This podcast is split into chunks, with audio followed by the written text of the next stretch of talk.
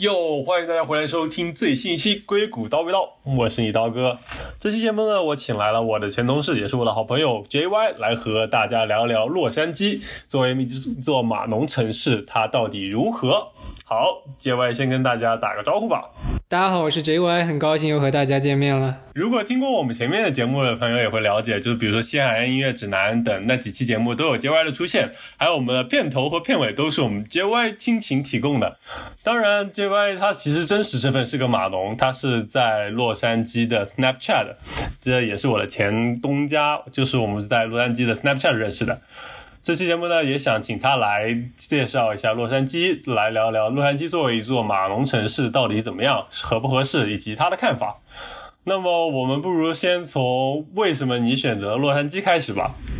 为什么选择洛杉矶很简单，因为当时 Snapchat 给的钱最多，所以就来洛杉矶了。所以说你当时还是有选择的，所以说你就是根据纯粹 Snapchat 给的钱多，于是就来了 Snapchat 吗？对啊，对啊。难道没有我以为可能大家一般可能会考量的是啊，这个城市怎么样啊，这个公司发展前景怎么样。你就这么直白，直接是钱第一位吗？我还是很直白的，就是、okay. 就是钱多。Okay. 对，然后、其实当时的话，因为我之前在亚马逊实习，当时拿到了亚马逊的 return offer， 但是觉得就是在亚马逊实习过后，觉得想去别的公司看一看，体验一下不同的工作环境吧。所以就选择了一个比较年轻的公司。当时 Snapchat 还没上市嘛。对对对，那还是17年的时候呢，这都好多年前了。不过你当时没有担心说那个 Snapchat 会撑不下去吗？年轻的时候嘛，总得赌一赌的，对吧？是年轻嘛，也赌得起嘛，反正倒倒在跳，对，年轻赌得起嘛。对啊，是这样。所以说，不如先跟大家介绍一下你在洛杉矶典型的一天吧。哦，这个我觉得跟大家都差不多吧。典型的一天，你是说就是封闭在家前还是封闭在家后的？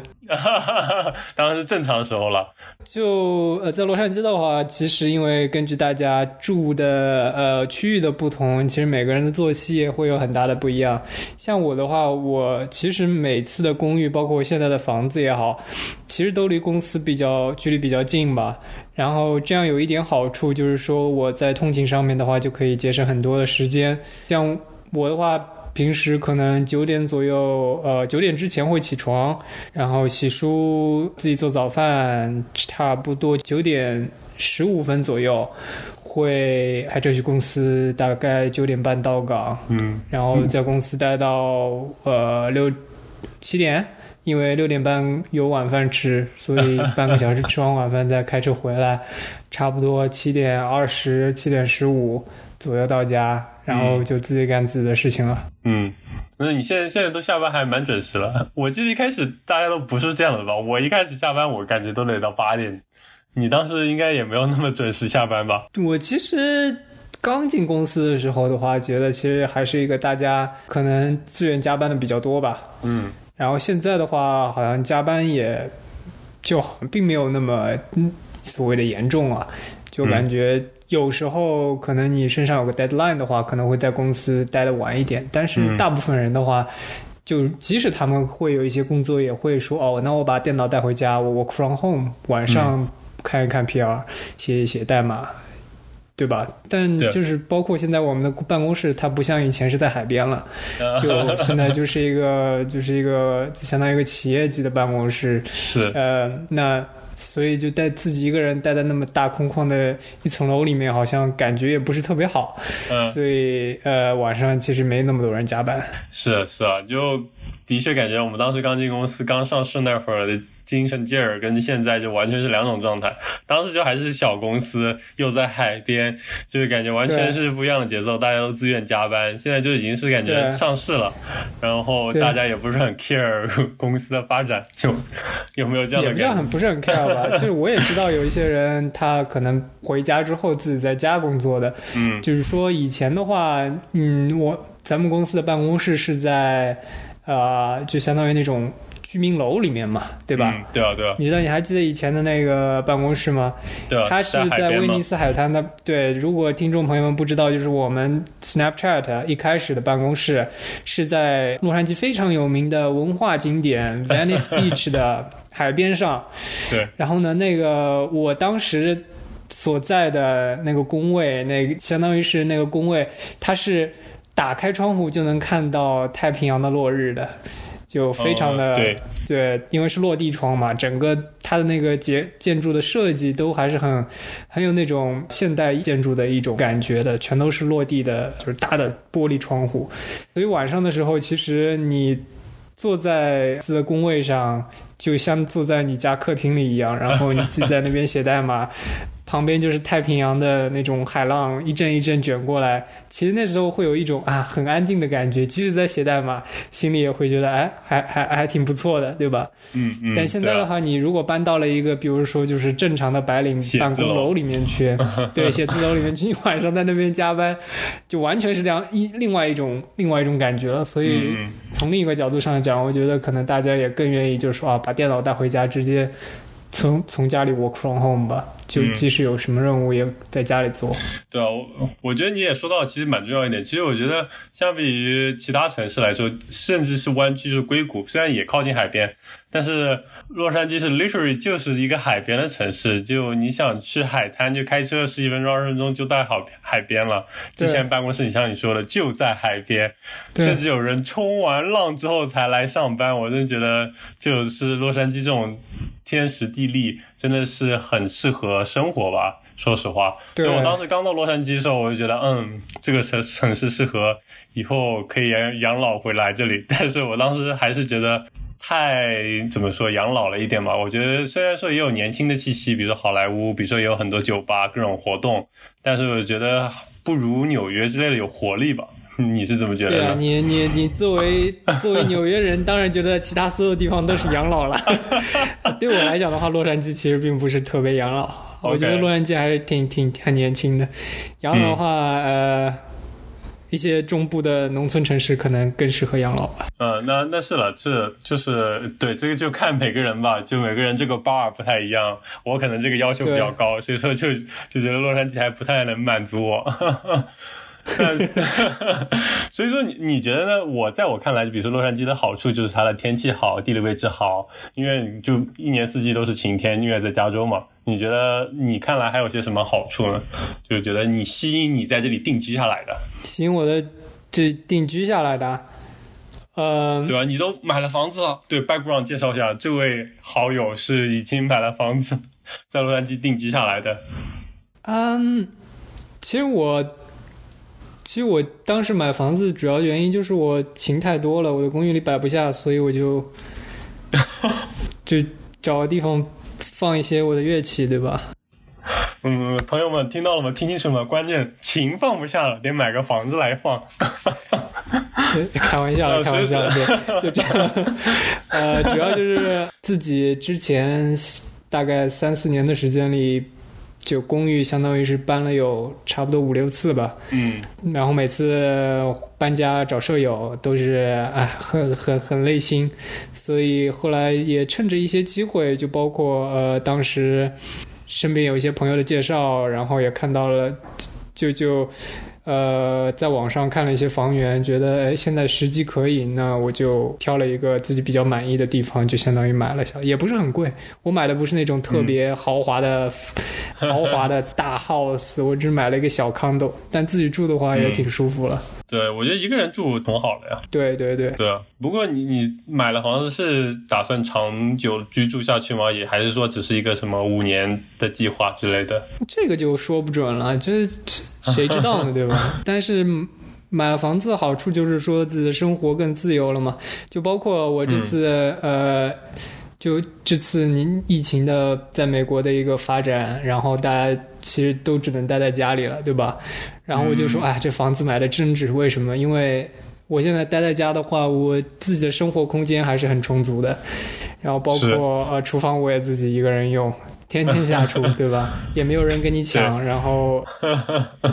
自己还有车库，然后有时候自己还可以出去开车转转兜兜风，也挺好。对，那促使你决定在洛杉矶买房子，我觉得无论你是不是在这里长久定居下去，这都是一个比较大的 commitment。 你是如何轻易做出这个决定的呢？就是因为据我所知你也没有在其他城市有很长的居住的时间，除了在西雅图有3个月，那你是为什么？我买房子其实还，当然这是一个很大的决定，但是其实我觉得你说心里要就是说内心戏有多么的丰富也不见得。其实当时因为工作有几年了，然后手上有一些积蓄，另外一方面的话就是说觉得这个 down payment 就是首付其实也付得起了，然后就考虑了一下自己接下去几年的一个计划，觉得也不会有太大的变动，对吧？那么与其每年在比如说找舍友在交房租这方面费很多心，就是说从经济角度上来讲的话，你比如说每个月付2000块钱的房租跟你每个月付2000块钱的房贷来讲，那肯定是付房贷要相对来说是更划算的，因为它有一部分的利息是可以退税的，然后你只要房价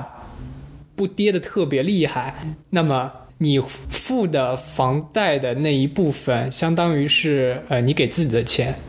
对吧？然后自己觉得说现在买房可以说是一项半投资，然后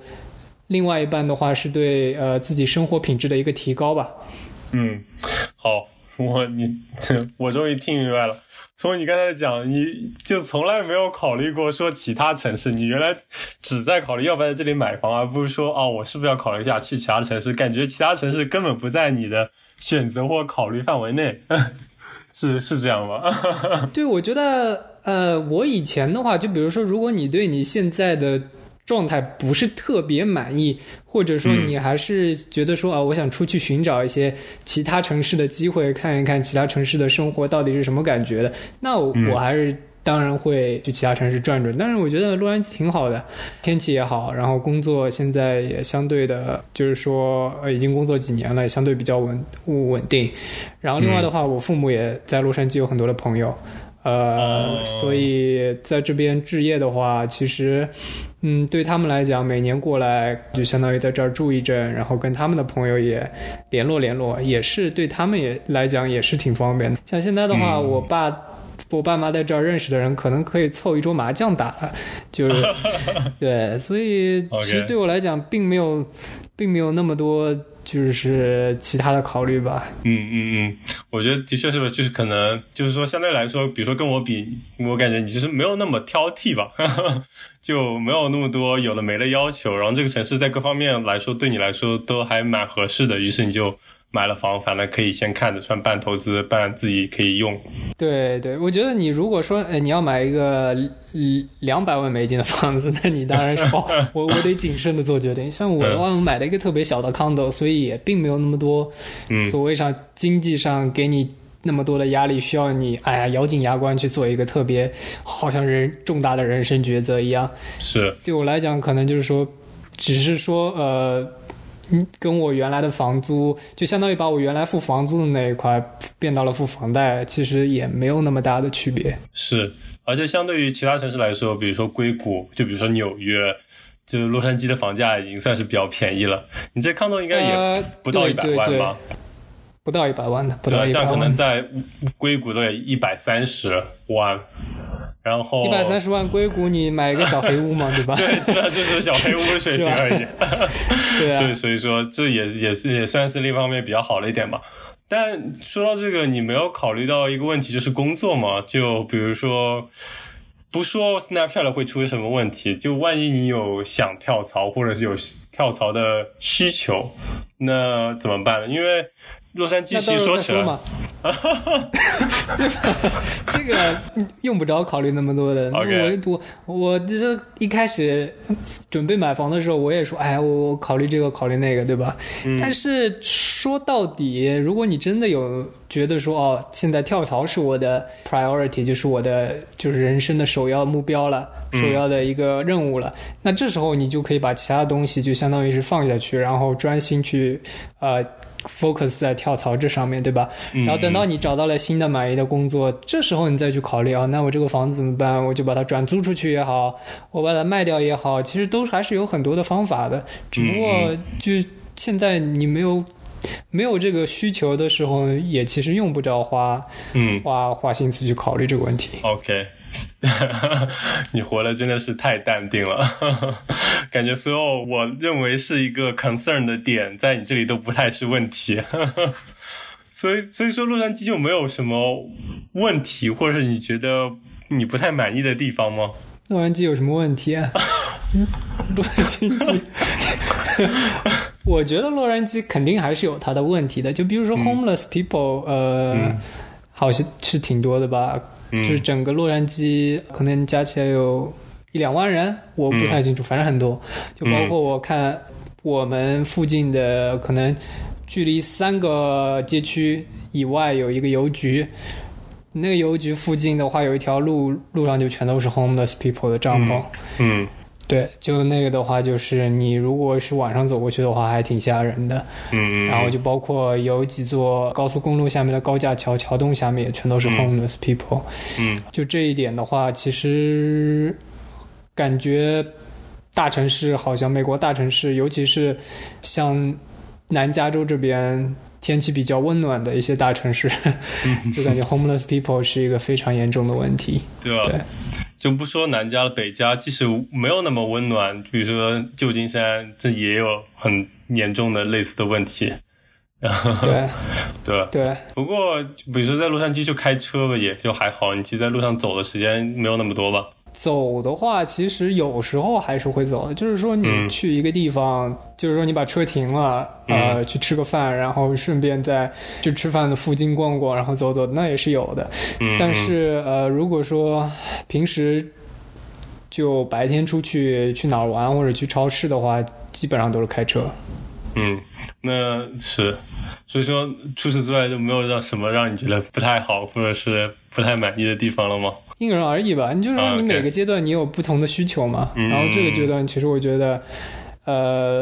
对我来说的话洛杉矶其实还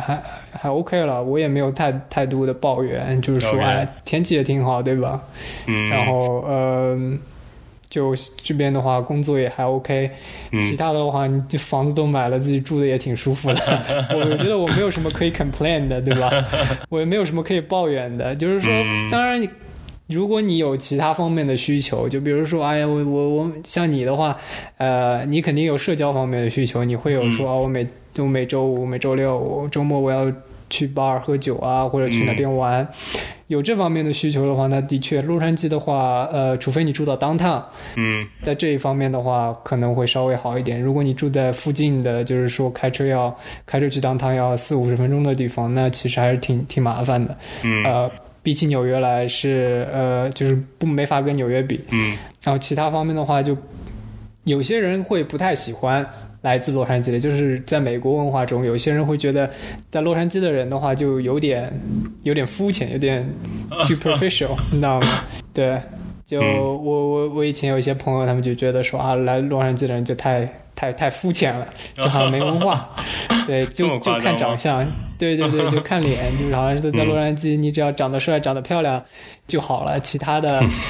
不需要有内涵，就这样。刚才说到 social， 那你没有这方面的需求吗？或者说朋友这方面的问题呢？你会觉得在洛杉矶会有足够多的朋友吗？像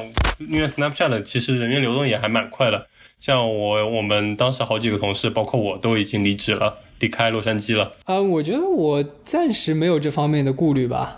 就现在通讯手段这么发达，包括有一些好朋友还是留在洛杉矶的，只不过可能换了其他的公司，对吧？其实我个人现阶段还是回到刚才那个逻辑上，就是说每个人在不同阶段有不同的需求对吧？然后现在的这个阶段的话，其实我个人并不是特别在意这一块，所以其实也还好。但如果你特别就是说去在意说每周末都需要能有很多朋友一起出去酒吧里好，一起去音乐节也好，或者去吃饭也好，那洛杉矶的话可能相对来讲有点不方便。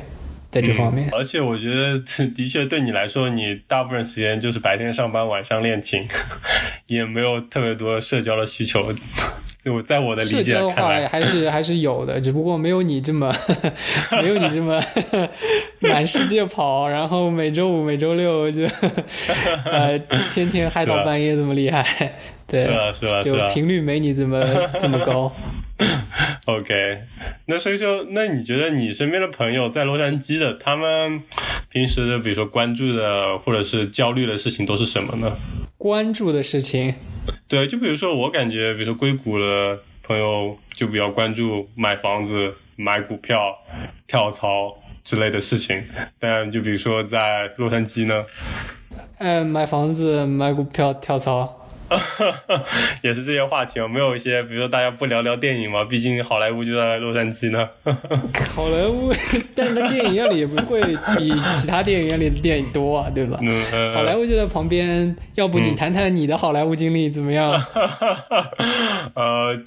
这就要说起我一段惨痛的往事了。当时在洛杉矶的时候，我还去参与过一个就是朋友的朋友的毕业作品的选角工作，反正他要拍一个毕设，然后要选男主角，然后我就somehow知道了这个事情，然后就去试了一试，然后惨败，然后才发现自己试了一试才发现这个事情真的没有想象中那么简单，就觉得自己太做作了。来，讲点细节，你是为什么说你自己是惨败？你是觉得人家长得比你帅，还是说你台词没念好？你看不到别人的表现吗？没有，说明你觉得你是最帅的，对吧？没有，我门口能看到几个这个排在等的人了，只不过里面就是导演坐在那里说让你表演一下，然后你表演完之后，发现他好像有点尴尬，你也有点尴尬，然后他好像那种。就是走流程一样，或者是为了不让我太难看，说那要不你再试一次，然后我又试了一次，然后感觉又是一段尴尬的时间。你还记得那个台词吗？不敢回忆，不敢回忆了。那现在那部电影有上映吗？有了，但是反正也跟我没有什么关系了。是部短片了，是15分钟的短片，但是不过我觉得这可能也算是洛杉矶的魅力之一吧，就是跟电影产业信息相关。然后不是据说，但我其实亲身经历也是这样，就是你其实打 Uber 的时候，经常可能会碰到一些 Uber， 你问他做什么，当然有很正常，比如说做清洁工的或者做什么，只是空闲来做一下 Uber。但是真的就有碰到还蛮多说自己是 film industry， 就是跟电影行业相关的，或者说是 filmmaker 之类的，就是说自己是搞电影的，就还蛮多的。我就觉得这也算是一个这个城市的魅力或者是有意思的地方吧。对，你永远不知道哪天你的 Uber 司机会变成下一个奥斯卡奖获得者，对吧？是，真的不好说。而且其实说起来，洛杉矶对我的感受来说，我觉得这个城市比起纽约来说其实更纯粹吧，虽然说纽约有更多事情可以做，有形形色色的人，所以也导致了它更浮躁。因为就从一点来说，就还回到 social 上的话，在豆瓣上，纽约这个豆瓣上面我就感觉比较乱，像比如说特别说有特别多租房中介，然后这些群也没有一些什么特别正常的吧，但是在洛杉矶我觉得还是能找到一些比较正常的群，大家只是为了交友或者是因为兴趣爱好走到一起。我当时可能交朋友途径也是通过豆瓣有个读书的群吧，但是我就感觉在纽约就这点就比较难吧。